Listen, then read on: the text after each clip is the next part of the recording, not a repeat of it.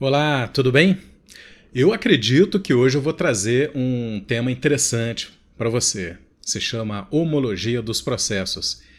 E esse nome se remete a alguma questão voltada a algo parecido, homólogo, né? Algo próximo, quando comparado. E, de fato, a expressão remete a isso mesmo. Uh, homologia de processos, nós vamos ver que está ligada à possibilidade de você homologamente, digamos assim, adaptando agora aqui, né, a teoria original, daqui a pouco eu digo quem concebeu essa teoria, né? Mas vamos fazer esse início usando algumas metáforas, né? Homologamente, você vai desenvolver um processo antes mesmo de propor a implantação dele, ok? Bom, homologia de processos, então, é a concepção de Donald Schon, um norte-americano, professor, pedagogo do M I T, a importante e renomada instituição de ensino.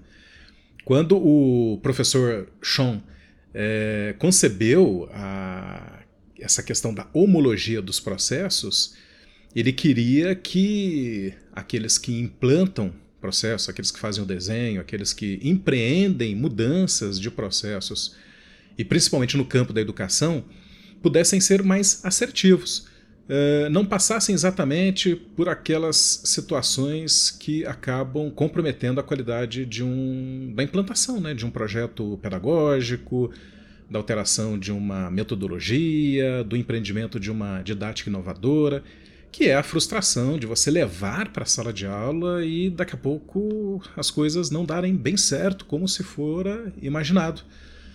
E a homologia de processos, então, de uma forma bastante simples, e chega a doer de tão simples, né, gente? Você vai falar, puxa, mas precisava assistir esse vídeo para saber o que é homologia de processos? Sim, até porque a intenção desse vídeo é só fazer uma provocação, tá? Para você depois ir atrás da teoria mais aprofundada, aos textos do professor Schon, e principalmente as, aos projetos recém-implantados aí pelas escolas, universidades, até mesmo empresas, que estão lidando aí com a metodologia homologia dos processos, né?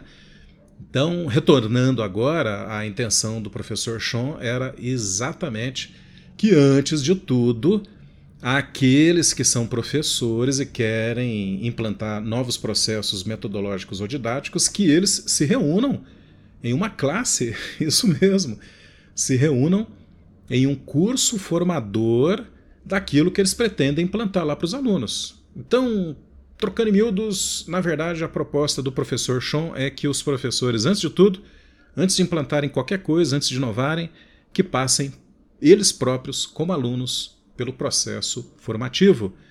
E onde é que está o grande proveito aí, onde é que está, né, a situação extremamente inteligente?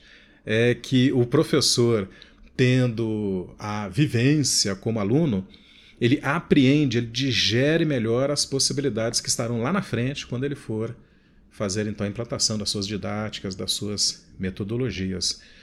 O índice de erro pode diminuir bastante, porque em toda a problematização desse professor, lá como aluno ainda, essa problematização em parte estaria resolvida quando ele vai implantar então, junto aos seus alunos, de novo, as suas inovações metodológicas ou didáticas, né? Uh, então, em outras palavras, né, você melhor, você melhor ensina quando você passa pelo processo formativo. Mais ou menos é isso que a homologia dos processos pretende colocar para os professores. Aliás, muitos dos professores É, sabem disso por intuição ou pela própria força da experiência, não é mesmo? E, para encerrar o vídeo, um exemplo clássico é, onde entraria, por exemplo, uma homologia dos processos. Imagina o seguinte, que você tem uma disciplina, que você tem um espaço é, pedagógico que tem que trabalhar, então, a autonomia. As questões da autonomia e correlatas, por exemplo, processos democráticos, participação, engajamento, colaboração entre os alunos, né, em torno de projetos, etcétera.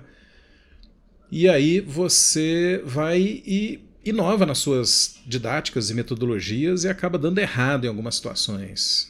Então, homologia dos processos implicaria em que você se reuniria com os demais professores, de repente até a coordenação do curso, chamando você para um processo formativo daquilo que pode ser a autonomia do aluno, aquilo que pode ser um ambiente democrático e colaborativo dos alunos. Você, como professor, passando por esse processo formativo, anteciparia uma série de problemáticas, resolvendo-as, partiria então para a implantação em sala de aula com vários passos à frente, né? Com toda essa vivência formativa, trazendo seus alunos para essa nova experiência. Então, nos finalmente, seria bem difícil, né, se você não fizesse isso. Por exemplo, falar de autonomia a partir de uma estrutura muito hierarquizada eh, de uma instituição de ensino, possivelmente não daria certo. Isso só seria visto lá naquele processo formativo que eu disse agora há pouco para vocês.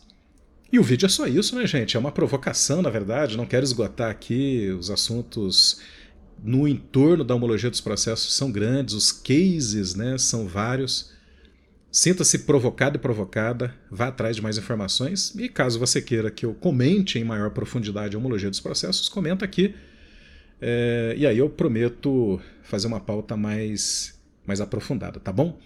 Se você gostou desse vídeo, clica no joinha, me incentiva aí a produzir mais. E se você notar que o canal tem trazido coisas interessantes para o teu cotidiano, para a tua carreira, se inscreva, porque daí fica mais fácil você receber as notificações de que eu estou voltando aqui é, uma vez por semana, no mínimo, para trazer coisas interessantíssimas em torno de tecnologias, educação, empreendedorismo, negócios, enfim, tudo aquilo que for conhecimento, tudo aquilo que for importante para você se desenvolver profissional e pessoalmente, tá bom? Tchau!